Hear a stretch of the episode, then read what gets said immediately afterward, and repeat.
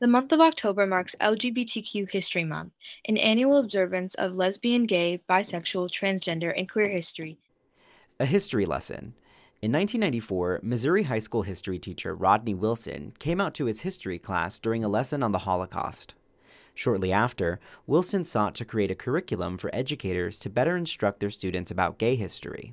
Since then, LGBTQ History Month has evolved and expanded to educate the public on the achievements and legacy of history's LGBTQ leaders, representing a civil rights statement about the contribution of the community. The spirit of LGBTQ History Month culminates on October 11th with National Coming Out Day as we embrace those who are choosing to share or reaffirm their identity. National Coming Out Day encompasses a number of experiences as coming out is unique to everyone. Coming Out Day acknowledges and celebrates folks who are out and proud, those who are questioning coming out, and people who are in the process of coming out. Additionally, National Coming Out Day emphasizes that some LGBTQ plus people are out in some places, but not others, or cannot come out due to the fear of their safety. According to a report from the Trevor Project, the world's largest suicide prevention and crisis intervention organization for LGBTQ plus young people, COVID 19 has had serious implications for the mental health of LGBTQ youth. The physical distancing required throughout the pandemic separated many LGBTQ plus people from their support systems. In some cases, physical distancing created unintended negative consequences related to being confined to an environment that may be unsupportive or even abusive. In order to further understand the unique adversities faced by LGBTQ plus people during the COVID 19 pandemic, we spoke with Julia Barrera, a fourth year feminist studies major and Raab Writing Fellow here on UCSB campus. Julia explained their lack of community during the initial quarantine, as well as their living situation with their parents. It was definitely interesting. My roommate is like my best friend from high school. So we kind of like live down the street from each other, but we never could see each other like at all. Like she was really paranoid. I mean, she uh, got COVID as well. So she was, you know, really careful about that. She's also part of the LGBTQ community and kind of being like at a distance was kind of really hard because like for me at least you know in my environment it was sort of like half good and half bad. That makes sense. One half of my parents knows that i'm in the community and half doesn't.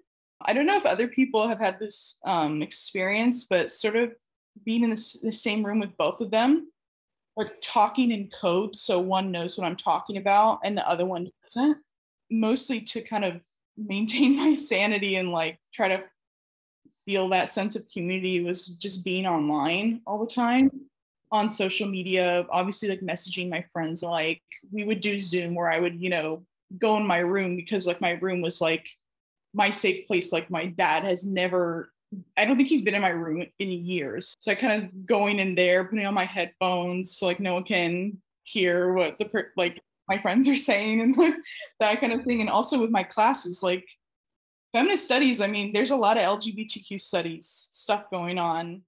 Julia continued to describe a tornness, enduring bigoted slurs without any defense. I think it was near the beginning of the pandemic in the spring because I actually ended up doing an assignment on it because I was so like, you know, I wanted to write about it. Um, like my dad again was feeling spicy he was decided to throw out a bunch of slurs and whatever. My mom loves me and she knows everything about me and I tell her everything. But she's doesn't want him to know because she's afraid of what's going to happen with her family and um and she didn't say anything and i think what i wanted in that moment was for her to def- not defend me because like that would reveal like what was going on, but kind of say anything, say something. Like this is insane. Like my mom's not homophobic, you know what I mean? And like, fact she's married to someone like that's like, why wouldn't you say anything? Like that's messed up. Like why are you saying that? You know, whatever. Uh, but she didn't, and it was like, it was so. It was like almost heartbreaking to me because I just kind of spent the rest of the night like kind of curled up like you know, like, what is this? Like, you know, what is my life? Like, this is literally like, you know, my mom's like not gonna even try to like defend me. And I understand it's not because she agrees with him or something. It's more just like she's afraid that she doesn't want, she wants her family to stay together. and doesn't want anything to change. But that was, it, it was a lot. Julia also shared how they came to understand their gender identity during the pandemic, something that further complicated their living situation. I identify as non binary. Um, and it just kind of almost snuck up on me a little bit during the pandemic. I think it was like in January of like 2020, 2021. Um, I was like kind of online and, you know, people are, there were a lot of other people that were kind of, you know, trying to understand like where kind of their gender was situated, especially like at home when you're not essentially performing for anybody. You're not, you know, going anywhere. You're just sort of stuck there with your thoughts and whatever. And so I, you know, I felt more and more sort of like neutral, you know, and I I remember just kind of, you know, Googling stuff and like trying to process it because I think, you know, and I think other people in my situation would agree is that gender is so much more polarizing and intense than sexuality um for a lot of people because it's just so people are so subscribed to it. They're so you know it's it's more definitive i feel like of you know who you are. Um and so that was really it was really difficult for me to like get a hold of it and i didn't really know where it was going you know. I remember telling my mom she was like you know always going you know oh i'm so open and like i accept everybody and you know i'm your mom and whatever and when i told her you know, I I didn't even tell her like, and you know, I I now like identify as this. I was just like, mom, I you know, I think I want to try, you know, she they pronouns. Like I think that that might be like, you know, a good thing for me. And she was like, oh no. And I remember just like feeling so it, it was kind of like being stabbed. It was, you know, I was like, you know, I'm not like you know, she was like, Oh, I just want you to be my daughter. And I was like, Well, I don't know what I don't know what you want me to tell you because, you know, it was really hurtful. And, you know, I made sure to tell her because I think initially when I came out to her before, like, you know, as queer or whatever, she was, you know, also hesitant, but I didn't kind of say anything to her. But this time I was like, you're hurt like you're hurting me like you're like it's not your place to tell me you know because like she wanted to really center her own comfort and i think a lot of parents do that where it's like you know you need to give me time to process. It was tumultuous. I mean there's you know a couple nights where i was like what am i doing? My mom came around but i feel like she still is i have to check her on stuff you know like i'm like you know i don't feel like a woman and you know i feel like it like i don't you know i feel like it kind of hurts her feelings but i'm like well you know gotta get with it get with it you know for many lgbtq plus people community is essential. Having returned to campus for the fall quarter julia shares their excitement in the upcoming year. It's nice to like be back on campus and to like be able to meet all kinds of people and you know meet my people. Um and like especially this year is like you know all of my really big projects and things that i'm invested in are lgbtq based um, especially in their people oriented so i'm gonna i'm excited because i you know i get to meet and talk to a lot of people um, and kind of use that I, I think as you said like before is like use that almost like as like a healing process and like a getting to know myself process even more because you know kind of I didn't have that experience. I mean, especially you know being like non-binary since like March. I mean, this was so long ago, but also very short time. Is but I've never like got to gone to meet anybody who's like in my community. I mean, not even my friends. So it's it's really exciting. For the first time in over a year, LGBTQ plus students are returning to UCSB to better understand community here on campus, Daniel and I spoke with Sky Limon, Program Coordinator at the Resource Center for Sexuality and Gender Diversity, and Jordan Levine, RCSGD Outreach Coordinator. For students who are unaware, maybe returning to campus for the first time, what is the Resource Center? That's a great question. It is a physical center that people can go to on campus now that we're um, back and open again, which is really cool. In terms of what we have in the center, we have free safe sex supplies for people to come and grab discreetly. Also, um, tampons and pads and things like that.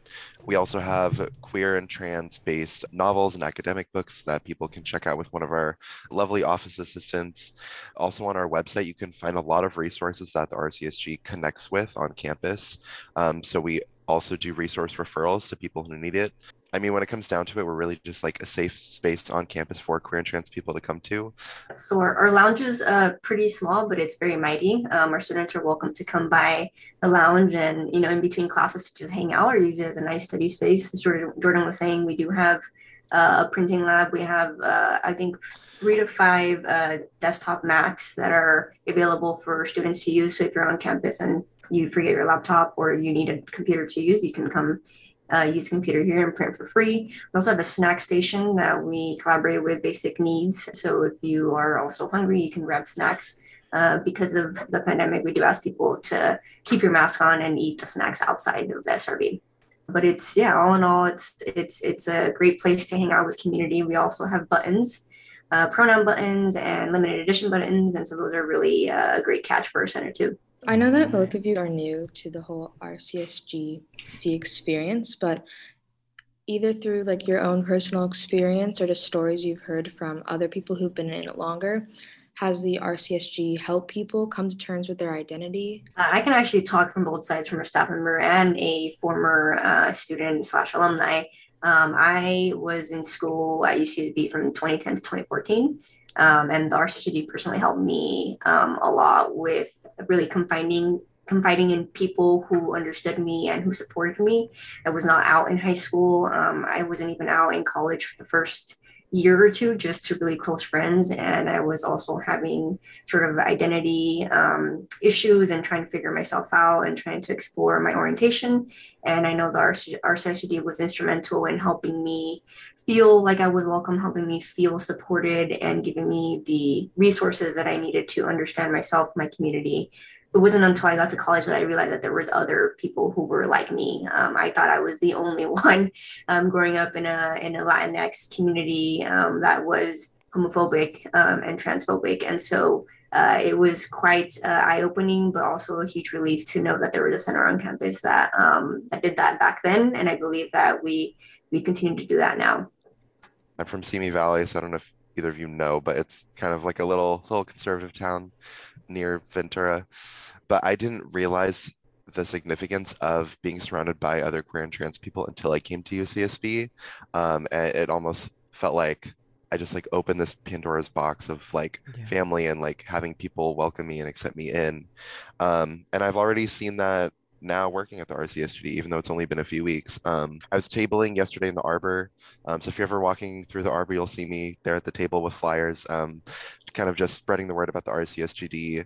Um, and I ran into someone that I knew two years ago, so pre-COVID, um, and they came up to me and they had gone through like a discovery experience of their own identity um, and they just said that they were very thankful that like the rcsg existed because it kind of helped them figure out their own identity and so seeing like because I haven't seen this person in two years. So seeing them now and seeing them so brave and out and comfortable with themselves, it was just amazing. That's really awesome. Yeah. It's really awesome to hear. The Resource Center essentially is bringing together a community of LGBTQ plus queer individuals and providing that space. We have National Coming Out Day.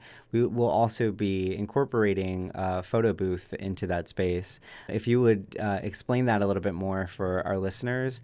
So I think I actually came to Sky with the idea of wanting to do something for National Coming Out Day. And we played with a few ideas at first. We just thought it was a really cool way to kind of of especially now in the age of social media of being able to like document people when they're coming out. And so uh, with the photo booth, we're going to use a hashtag called hashtag pride your way. Um, and that hashtag is on, is on all of our flyers and stuff. So when you come to the photo booth or you're seeing advertisements for it, um, like on the RCSGD's Instagram or uh, Facebook or things like that, you'll be able to use that hashtag. And people can come, like I said, it's going to be open all week. Uh, so the RCSGD opens at nine in the morning, um, and the photo booth will be open until closing that day. But you can come any day. There's going to be little like photo booth props people can use. Um, they'll have pronouns uh, written on little like uh, chalkboard material type things so people can hold up their own pronouns. I just want to say something real quick about National Coming Out Day. It's more than reminding people that we aren't straight or cis. Uh, coming out is one of our powers to show p- people that we belong and that we exist in community and in resilience.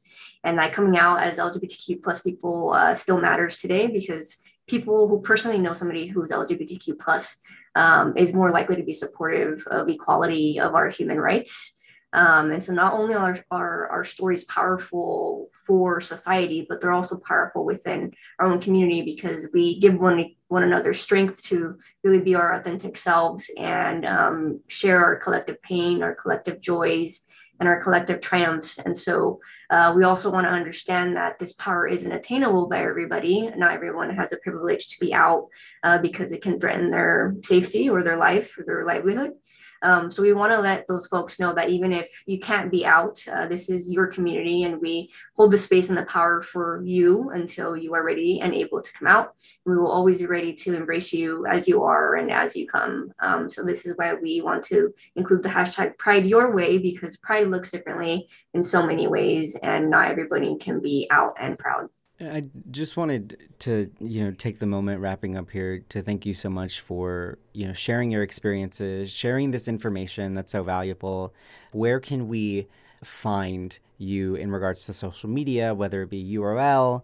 We do have weekly reoccurring events. We have empowerment hours for trans folks and QT BIPOC folks. Uh, we also have gender nonconforming um, and non-binary uh, talks on Wednesdays. So those are just reoccurring. Each week is a different topic. So those are closed discussions for those specific identities.